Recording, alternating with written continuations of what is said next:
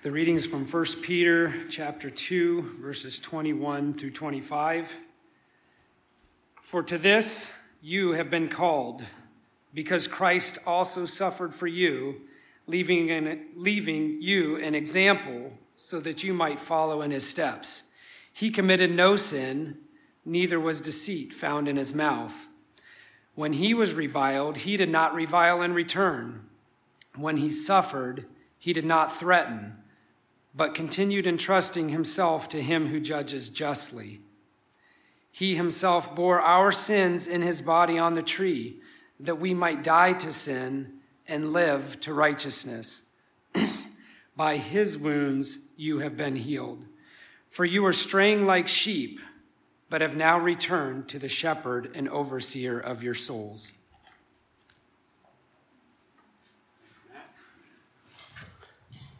You may be seated and take your Bibles and turn to 1 Peter chapter 2.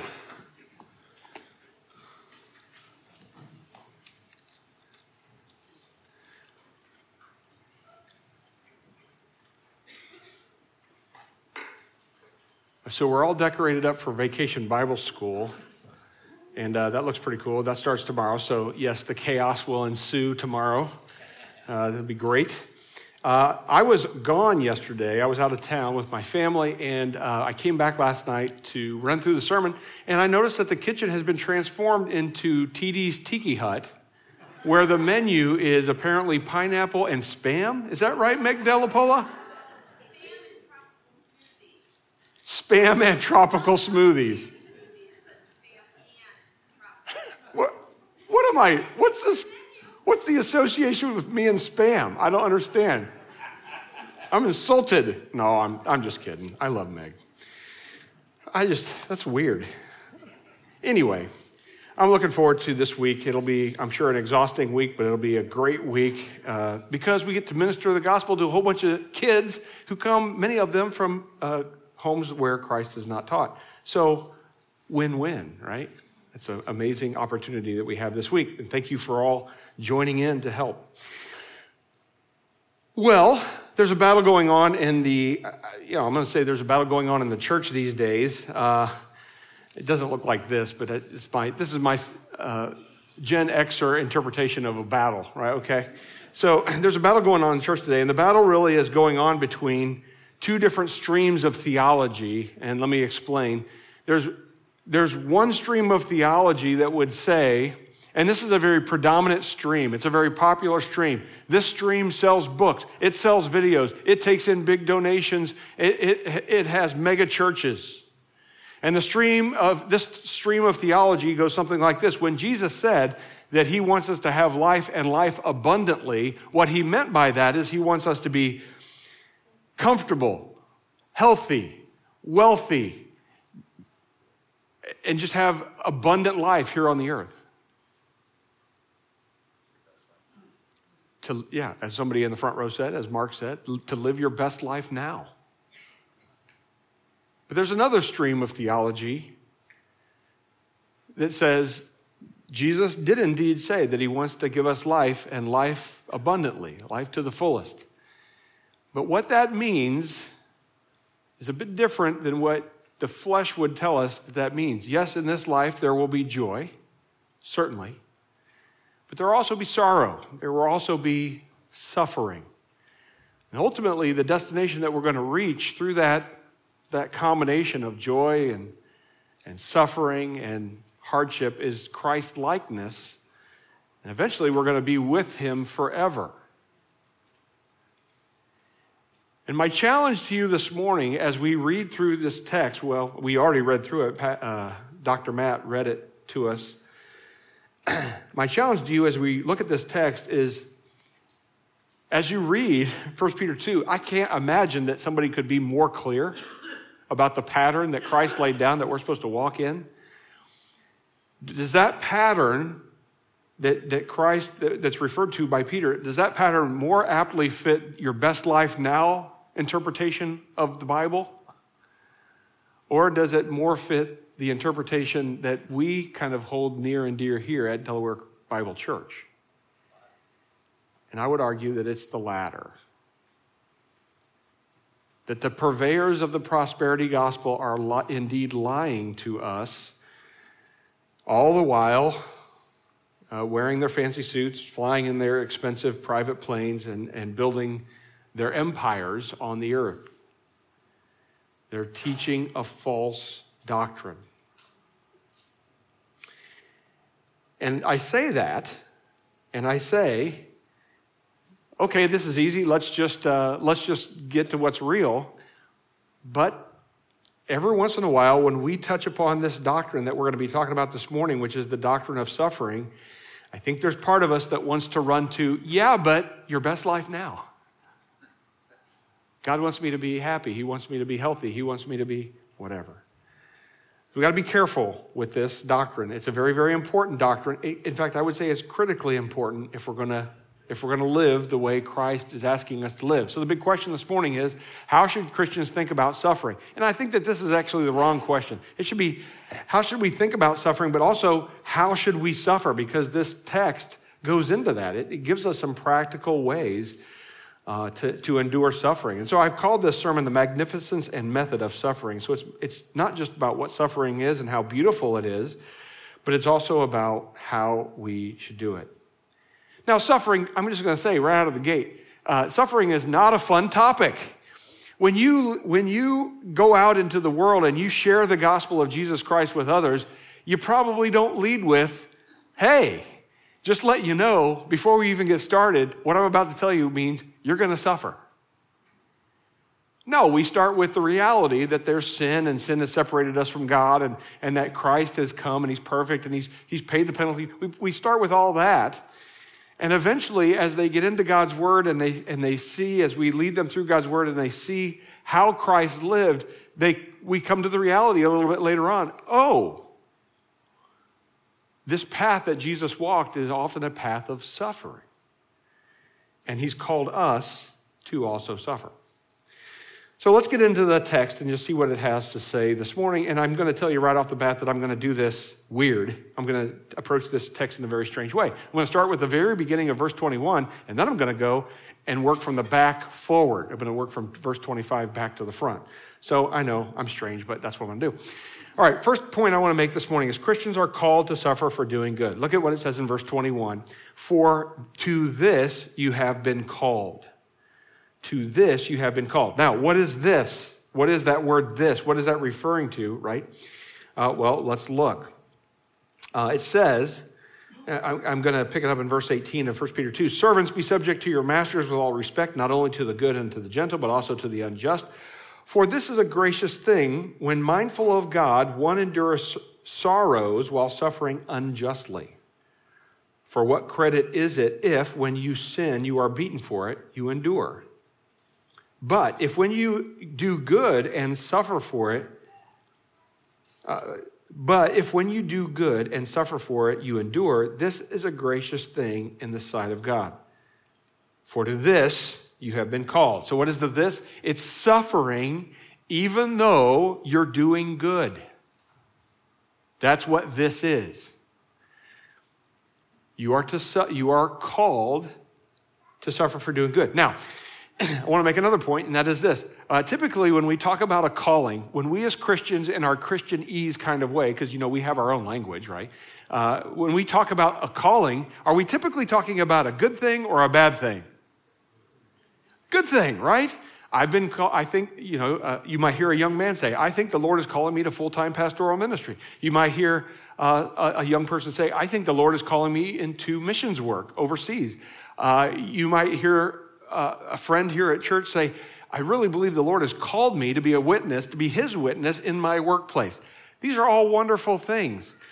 But I want to point out to you this morning that we may be tempted to think differently about this kind of calling because what he's saying is Christians have been called to suffer. What? This does not fit the Joel Osteen way of life, like at all. Not a bit. So, what's he saying? Well, in the context, let me just recover some ground. In the context, we've been talking, Peter's been talking about suffering under a government, even though you're behaving like a good citizen, right? Or suffering for being punished by an employer or a master if you're a slave, or employer if you're an employee, even though you're doing good. Now, again, it's easy for us to think, automatically to associate suffering with bad. And we don't want it, and we want to avoid it, we want to get away from it. And I'm not saying that we should be a glutton for punishment and, and want uh, to have needless suffering, but I'm simply pointing you to the fact that uh, we are to be a people who suffer, who do good, and if that doing good happens to cause suffering, that we're to be okay with that. Turn to Acts chapter uh, five. Acts chapter five, verse forty-one. Well, we'll go a little bit before that. Acts chapter five.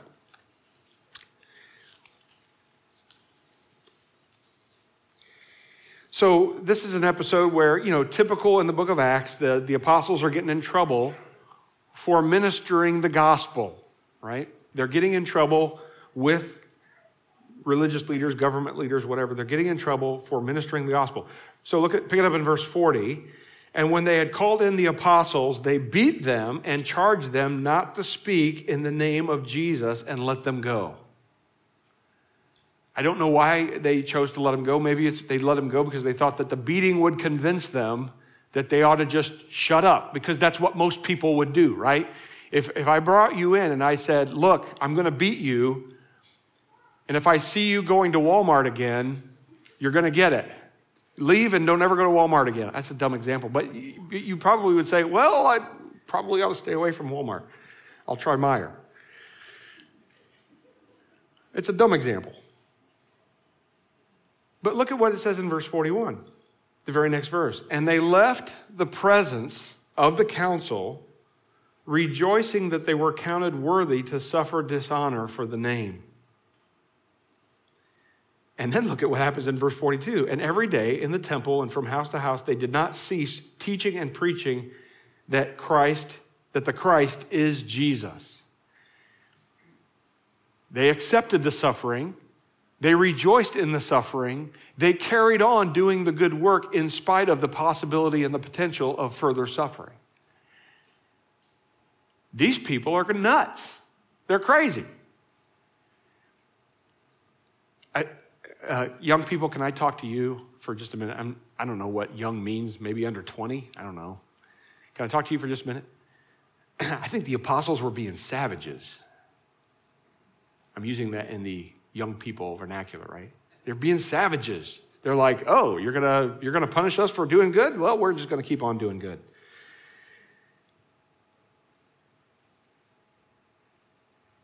This is our calling.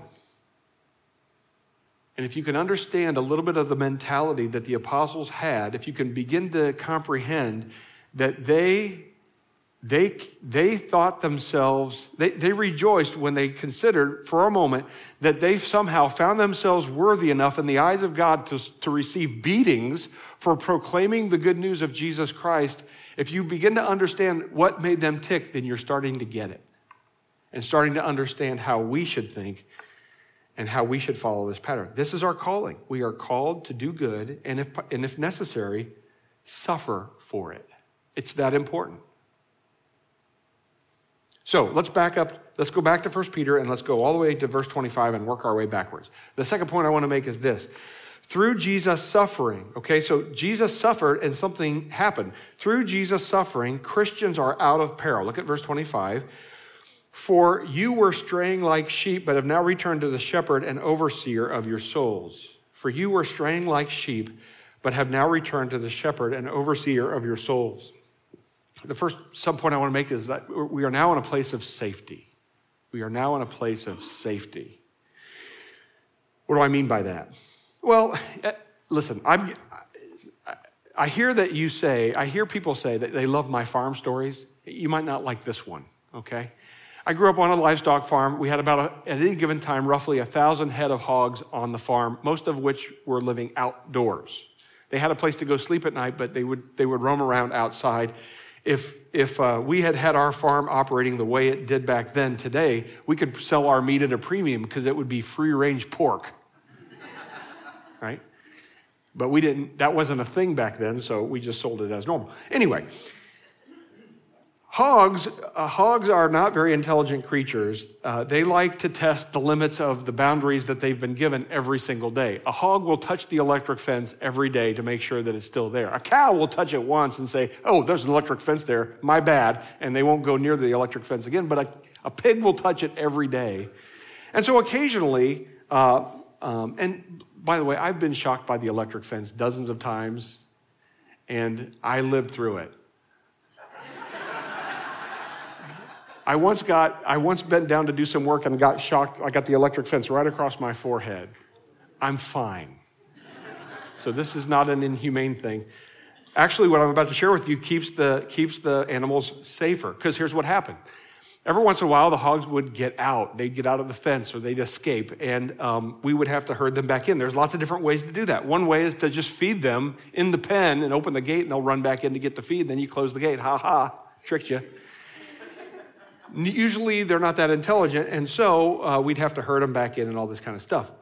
But one day, and again, I lived in a very rural area, no highways for miles around. And if you, if you drove past our farm, we lived up a long lane. If you drove past our farm, chances are you lived in the neighborhood or you were the milk delivery truck. The, the truck, uh, it's not really delivery, it's more like milk pickup. They would, this truck was a big tanker truck and it would go from dairy to dairy collecting their milk that they had taken from the cows.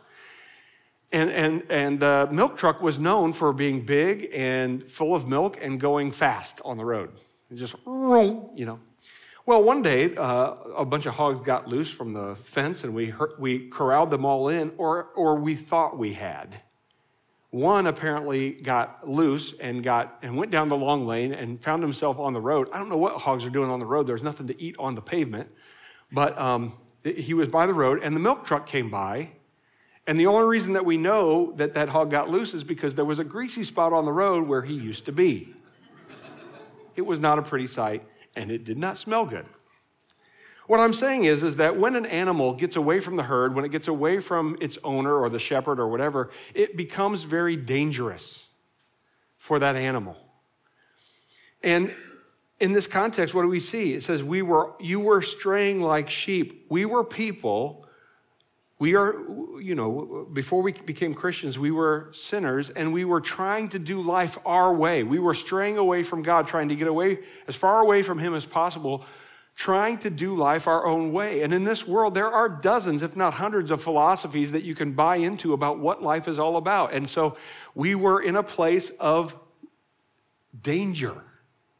Because if we die in our sin and we do not receive the forgiveness of Jesus, uh, uh, forgiveness of our sin through Jesus Christ, when we die, we go to a place that Jesus describes as a place of weeping and wailing and gnashing of teeth, a, a place of eternal torment, a place called hell.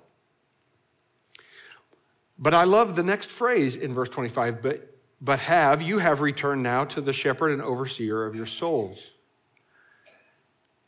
It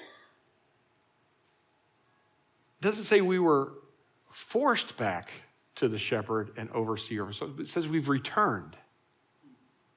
You see, this is why I love uh, verbal plenary inspiration of Scripture. Sorry, theology nerd alert. Every word in God's word matters. Every tense, every verb, everything matters. Notice what it says You have returned to the shepherd and overseers of your soul. Can I ask you this? What wooed you to God? What wooed you to a relationship with Christ? Was it, was it the rules of Christianity that wooed you back? It wasn't for me. What wooed, what, what brought you back into the fold? I tell you what it was for me. It was, the, it was the understanding that I am totally incapable of saving myself. It was the understanding that God demonstrated his love for me in that while I was still a sinner, Christ died for me.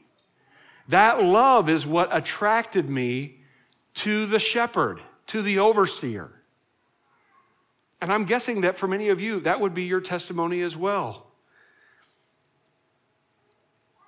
That suffering that he went through, understanding the price that he had to pay to rescue a knucklehead like me, drew me to him. So, you were once straying like sheep, but now have returned to the shepherd and overseer of your souls. Uh, speaking of the shepherd analogy in John 10 27, Jesus said this My sheep listen to my voice, I know them, and they follow me. We're back to a place of safety. It's funny, I, I, this is just an observation. I'm not trying to be political this morning at all. But we're funny people, right? For the last two years, we've really spent an enormous amount of time, effort, energy combating a global pandemic. We've, we've expended enormous amounts of resources for this virus uh, to, to try to stay safe. We've locked down, we've wore masks, we've practiced social distancing. I don't know how much hand sanitizer I used in the last two years. But do you find it interesting? Do you find it interesting, as I do,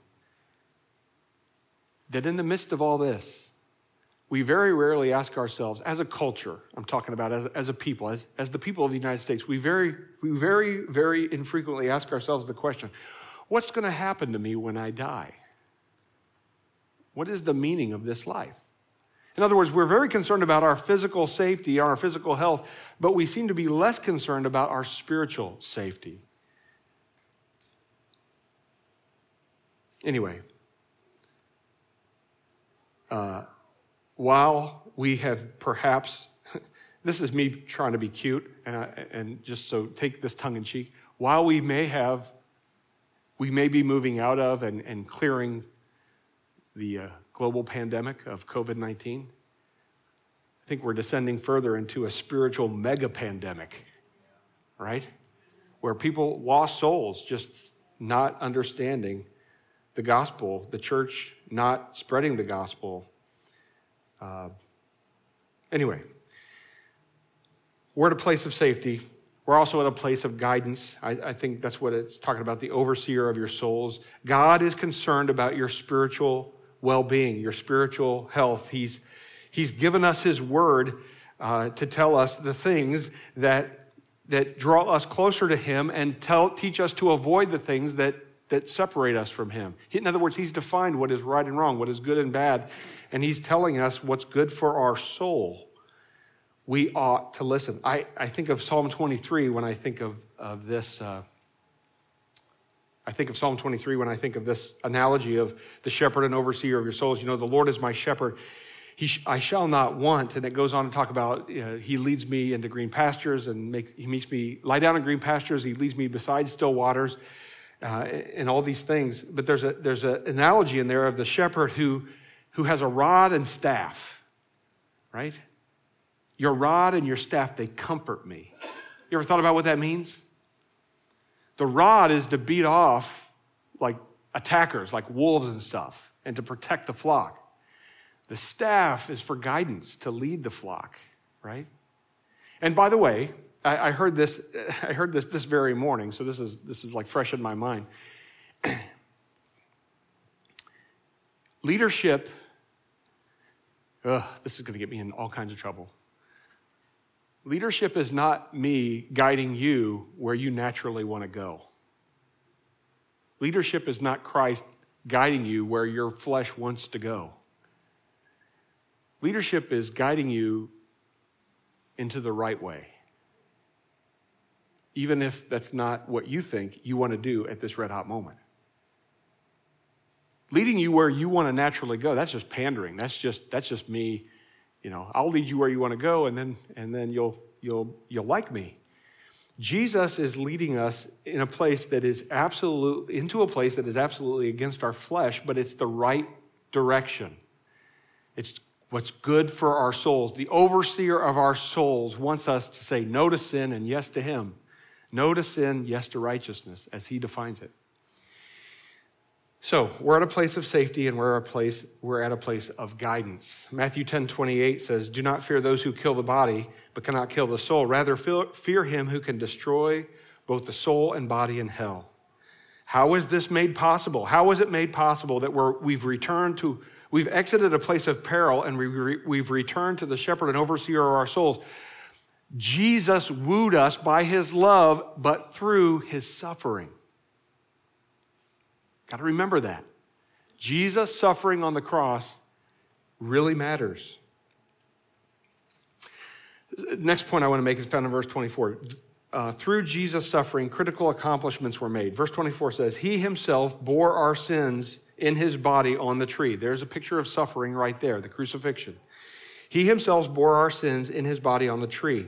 Why? That we might die to sin and live to righteousness. By his wounds, you have been healed. This is very simple. Uh, Jesus accomplished something on the cross that, that our suffering could never accomplish. Why? Because he is the perfect, spotless Lamb of God. He's never sinned. He's God in the flesh. We could never accomplish this because we're all broken. But he gave us the opportunity to die to sin, for sin to lose its grip on our lives, and for that grip that it had on us to be released so that we could do the next thing, which is the opportunity to live in righteousness. I went too fast. Many of you are feverishly taking notes.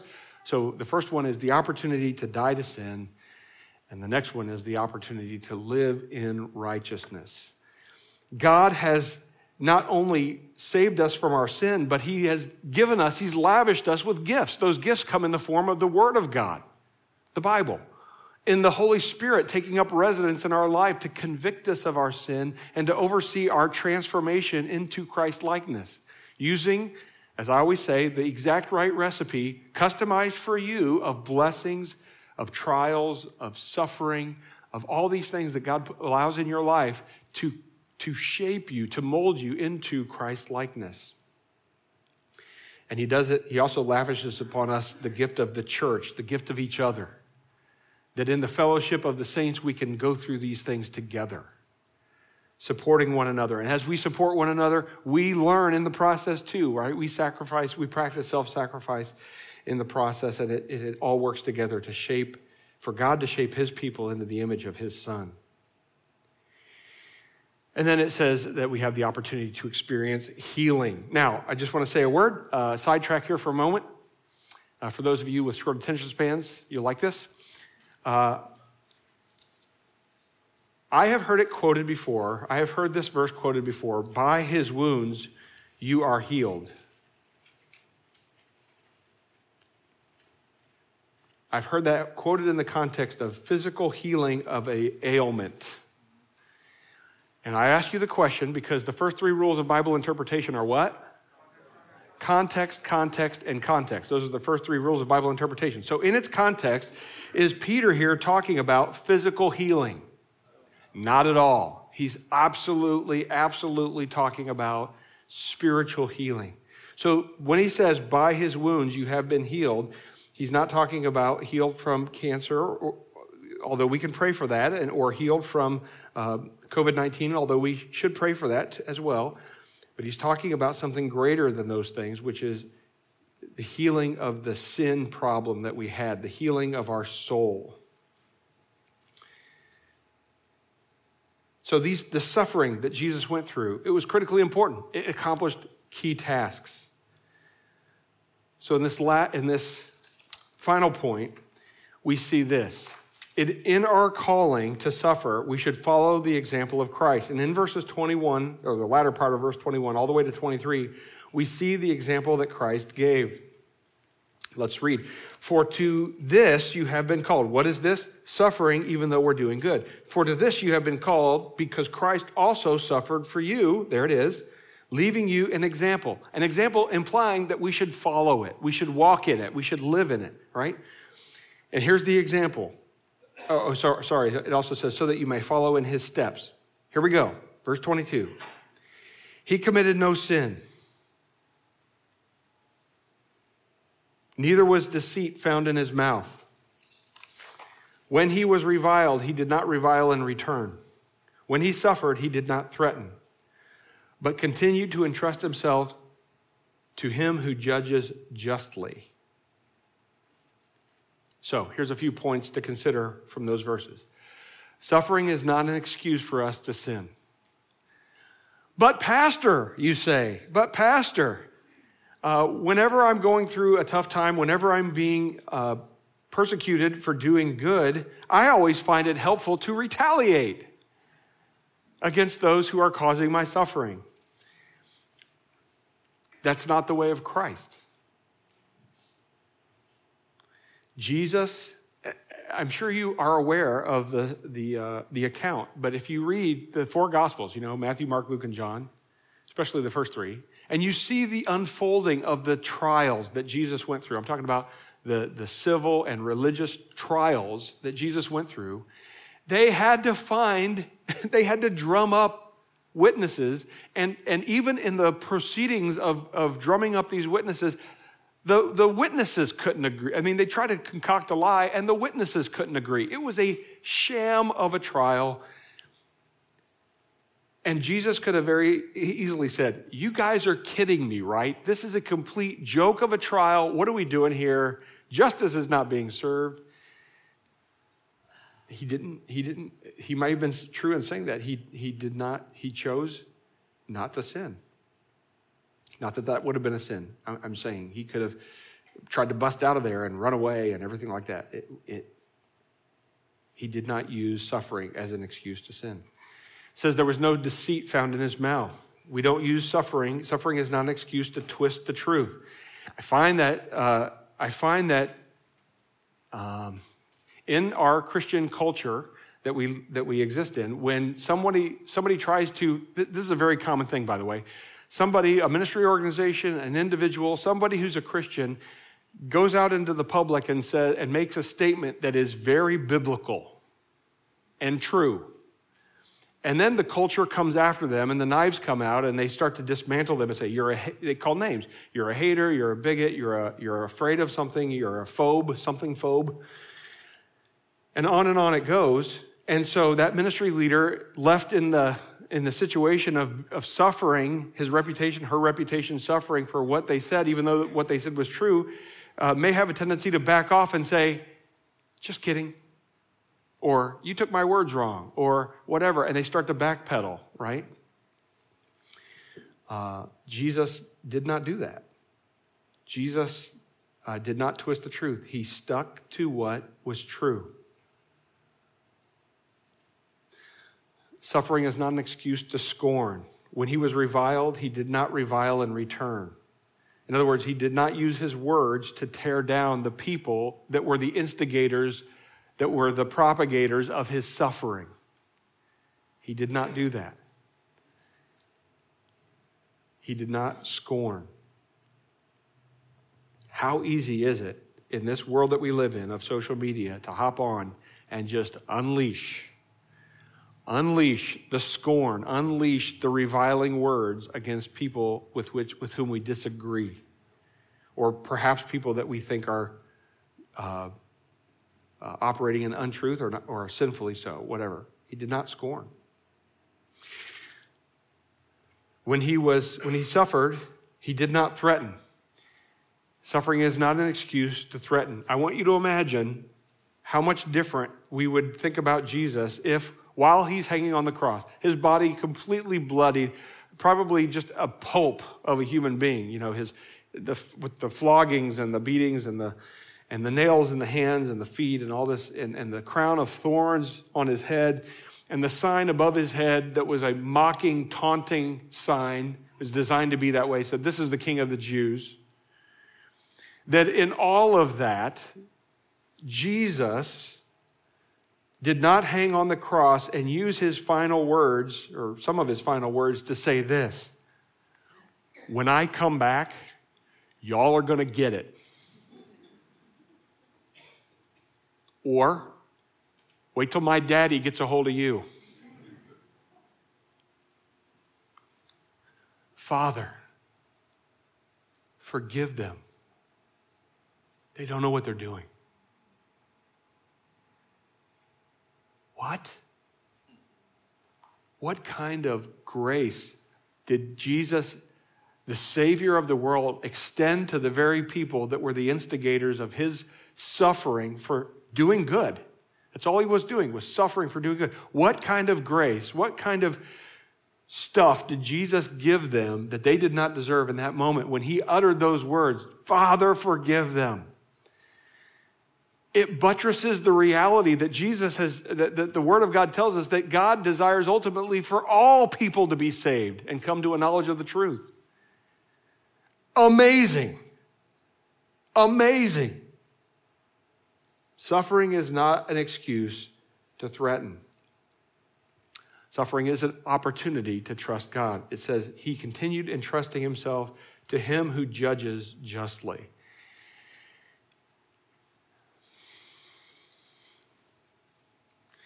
I said a few weeks ago, I, have been saying that uh, one of the things that I think that Christians really, we, one of the things that we really get ourselves snarled up with is the idea, is the understanding of life where we, we know that there's God's revealed will as He has revealed it in His Word, the Bible. There's God's revealed will, and then there's God's sovereign will. That's the part we don't know. We don't know if we're going to die by the end of the day today, right? We don't know if there's going to be a tragedy or if, I don't know, somebody's going to walk down the street and find a million dollars. We don't know. That's all part of God's sovereign will, and we don't know it. But, but, brothers and sisters, I fear sometimes that we look at the world and we claim that we do know God's sovereign will, and we ignore his revealed will oftentimes. We don't know what God's doing in the current political system situation. We know it's corrupt. I think that we're wise enough and, and, not foolish enough to see that there's a lot of corruption in our government. But what is God, what is God doing with that? What, how is God using that to change the lives of people? We don't know, but we pretend we do. We pretend that we know that His will is that so and so get elected next time, or such and such happen with this law or that. We don't know. That's God's sovereign will. We do know God's revealed will, and that's where we're called to live. And so take your Bibles and turn to Daniel chapter 6 just for a minute so that I might illustrate this before we wrap up. You know the story. Daniel chapter 6 is Daniel in the lion's den. But you read Daniel chapter 6 in 2021, and it feels like it's happening right now. it feels like this could, this could play out this week in the news, right? Or in, uh, in Washington, D.C. You know, Daniel is a high government official in the Persian Empire. He's a Jew who is a, uh, he fears God, he prays to God, and he's living in, in a pagan empire, but he is a good guy and he has endeared himself to the government and he's worked his way up, up to a high position. Daniel chapter 6 It pleased Darius to set over the kingdom 120 satraps to be throughout the whole kingdom, and over them three high officials, of whom Daniel was one, to whom these satraps should give an account give account, so that the king might suffer no loss. Then this Daniel became distinguished above the other high officials and satraps because an excellent spirit was in him, and the king planned to set him over the whole kingdom. So Daniel is a rising star in the Persian Empire, right? He's a rising star in the king's eyes, and he is on his he's he's ascending, he's on his way up, and he's about to be number two in command under the king, right? He, he desired to set, he planned to set him over the whole kingdom. The high officials and tra- satraps sought to find ground for a complaint against Daniel with regard to the kingdom, but they could find no ground for complaint or any fault because he was faithful and no error or fault was found in him. Okay, listen, I, I don't know how much you pay attention to the news and politics, but don't, don't, you, don't you see it? Every time, I don't care what party we're talking about, it could be the Green Party, I don't whatever party, Republican, Democrat. But every time there's somebody who, who's a rising star in one of those parties, what does the other party try to do? Find some dirt, drag them down, trash their name, throw lawsuits, lawsuits, lawsuits, accusations, smear them in the public sphere. That's, that's what these guys are trying to do, right? Verse 5 Then these men said, We shall not find any ground for complaint against this Daniel unless we find it in connection with the law of his God. Then these high officials and the satraps came by agreement to the king and said to him, O King Darius, live forever. There's the flattery. All the high officials of the kingdoms and the prefects and the satraps, the counselors and the governors are agreed that the king should establish an ordinance and enforce an injunction that whoever makes petition to any god or man for 30 days, except to you, O king, shall be cast into the den of lions. Now, O king, establish the injunction and sign the document so that it cannot be changed according to the law of the Medes and the Persians, which cannot be revoked. Now, the king's probably feeling very flattered. Everybody's going to only pray to me for the next 30 days. Therefore, King Darius signed the document and the injunction. When Daniel knew that the document had been signed, so keep in mind, Daniel is aware of the unfoldings in the government. He's not He's not ignorant of them, he knows what's going on. When Daniel knew that the document had been signed, he went into his house where he had windows in his upper chamber open towards Jerusalem. He got down on his knees three times a day and prayed and gave thanks before his God as he had done previously. That's a, those words are absolutely huge. As he has done previously. Notice what Daniel didn't do. Daniel didn't go into his house, up to his upper room, and grab his prayer mat and go, okay, you're going to make this law. I'm going to go right out to the public square, right in front of the, uh, the palace, and I'm going to unroll my mat and I'm going to pray towards Jerusalem. He did not, he didn't provoke. Daniel also didn't start a new prayer habit like, well, I wasn't really praying before, but now that they've outlawed it, I'm going to make it a point to pray three times a day towards Jerusalem. He didn't do that either. He just did what he's always been doing. There's a, there's a lesson there for us. Christians. Then these men came by agreement and found Daniel making his petition and plea before God. They came near and said before the king, concerning the injunction, O king, did you not sign an injunction that anyone who makes a petition to any god or man within 30 days, except you, O king, shall be cast into the den of lions? The king answered and said, The thing stands fast according to the law of the Medes and Persians, which cannot be revoked. Then they answered and said before the king, Daniel, who is one of the exiles from Judah, pays no attention to you, O king, or the injunction that you've signed, but makes his petition three times a day. The king, when he heard these words, was much distressed and set his mind to deliver and set his mind to deliver Daniel. And he labored till the sun went down to rescue him. So I'm imagining the king going, Oh no, what have I done? I've been trapped. I've been trapped in this political trap, and now I've got to contact all my attorneys and stuff and come in and say, okay, how can we circumvent this law that I just made? But uh, as that was going on, these men came, verse 15, by agreement to the king and said to the king, Oh, uh, king, know, O king, that it is a law of the Medes and Persians that no injunction or ordinance be made that the king establishes can be changed. Then the king commanded that Daniel was brought and cast him into the den of lions. And the king declared to Daniel, May your God, whom you serve, continually deliver you. And a stone was brought and laid on the mouth of the den. And the king sealed it with his own signet and with the signet of his lords, that nothing might be changed concerning Daniel. Then the king went into his palace and slept and spent the night fasting. No diversions were brought to him, and slept, sleep fled from him.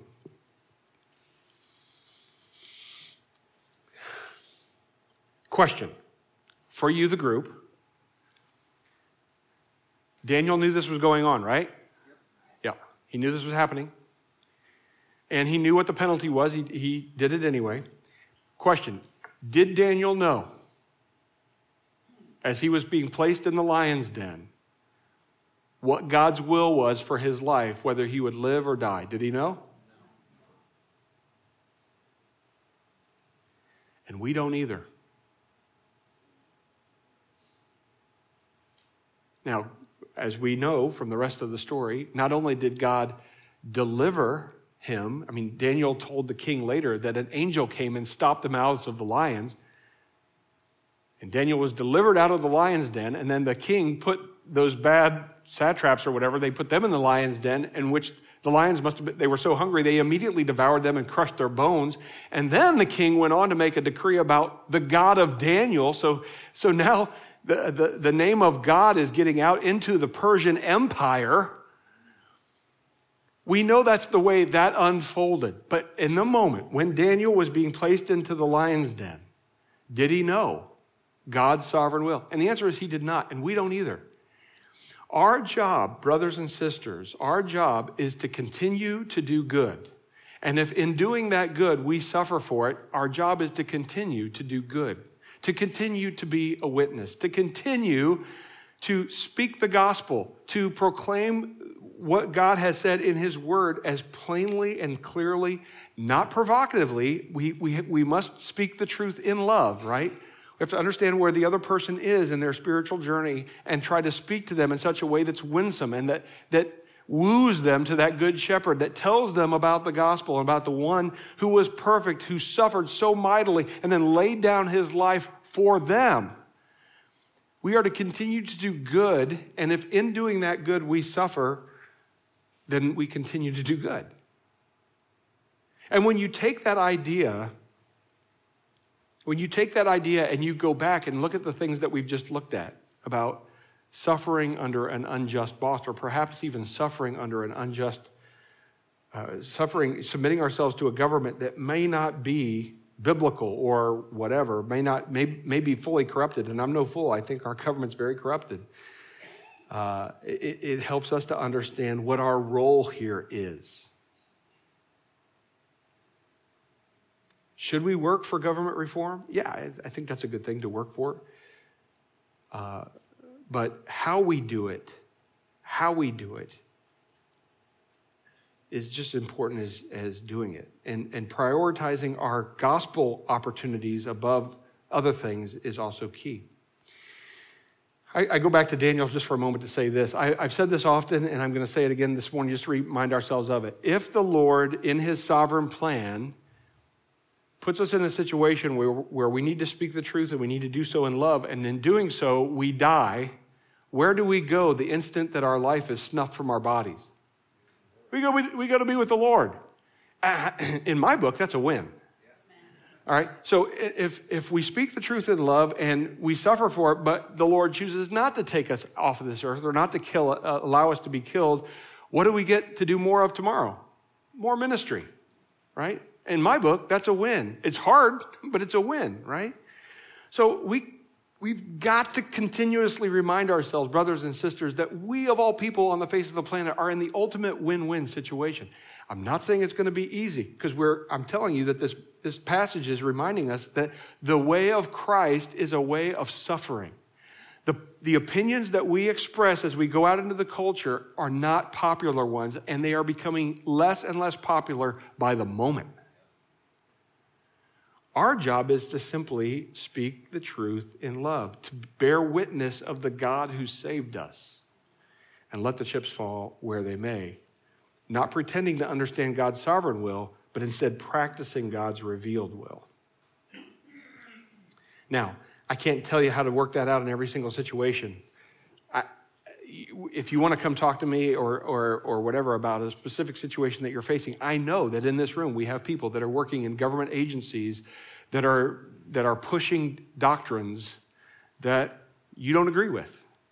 And at first, it comes to you uh, or you're working in organizations that are large organizations that are pushing things at you that you don't agree with. And at first, those things that are being pushed at you come with an opt out. Yeah, you don't need to participate in this if you don't want to. But later, it becomes we're offering this document and we're asking everyone to sign it, but it's okay if you don't sign it, but you know, they know who doesn't sign it, right? And then later it becomes this is mandatory. You must go through this training and you must, you must at least you know, give signal that you agree with it to the point where uh, you may find that your conscience is informing you that it's time to either stand up and speak the truth, or if that becomes impossible, for you to leave that position. Um, these are decisions that are not easy, but that these are decisions that you have to weigh. Am I going to be able to do what God has called me to do here or not?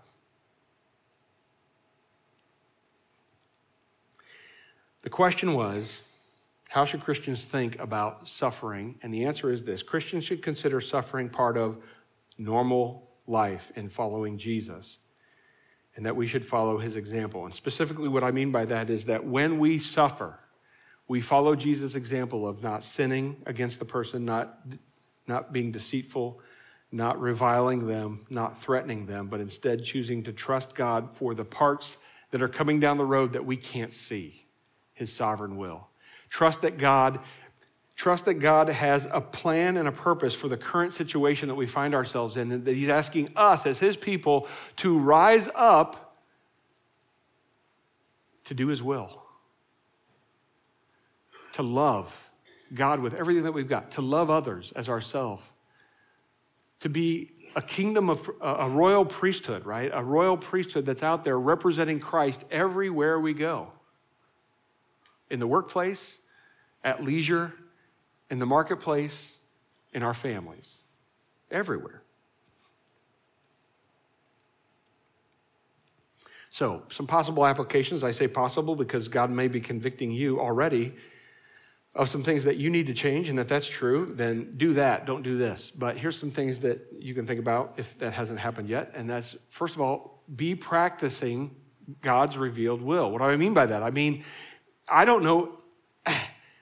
I don't know anybody in our church who has a, including myself, who is who is perfectly carrying out and practicing everything that God's word instructs us to do. I don't know anybody who's doing that. Some of you are doing better in these areas, others are doing better in those areas. But uh, we, can, we can continue to practice doing what God has told us to do in His Word. It's going to take us the rest of our lives to even get halfway good at some of this stuff, so let's get cracking. Let's not pretend to know God's sovereign will. Instead, let's practice God's revealed will. Secondly, accept that you will suffer for it right? Accept that you will suffer for it. Accept, and the suffering may look as simple as you go up to someone and you try to share the gospel and they say, Get away from me, you crazy Christian. Okay, well, that's, that's on the scale of suffering, that's like a 0.2, but, um, you know, it, just accept that that's, that's what's going to happen. Now, if you went up, if you went up like uh, an idiot, you know, and, and uh, you know, push them into a corner and say, I'm going to tell you about Jesus whether you want to or not, then the suffering that you receive is due. You know, you, you, you're due for that. Don't do that. That's assault. Yeah. We, we don't break the law. Okay, thirdly is trust God for the results. Trust God for the results. I don't know. I don't know why we're living in a time when our culture seems so bent on denying everything that God says is good and accepting everything that God says is detestable. I don't know why we're living in that time right now. I can't explain it. All I can tell you is I know for sure that we are called to represent Him in this culture, and that in doing so, we're going to suffer for it, and that we should expect that.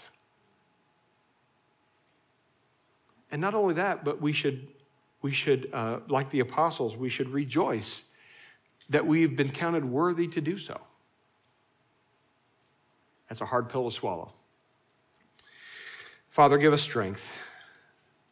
We are, our, our alien status on this earth is becoming more and more hard to conceal every day as we try to progress towards Christ likeness, and the world tries as hard as it can to progress away from that. And so we do tend to stick out more like sore thumbs than ever before. Father, let us not take our eyes off of what you've told us to do. The gospel is such a beautiful and glorious thing. Let us not hide it under a bushel, but to let it shine. And Father, I pray that in doing so, as we as we uh, take the opportunities that you so richly provide to us to share the good news, that others would be attracted to your light. That others might give their lives to you by trusting your Son, Jesus Christ, and that they may begin down the road of sanctification. For your glory and your honor alone. In Jesus' name, amen.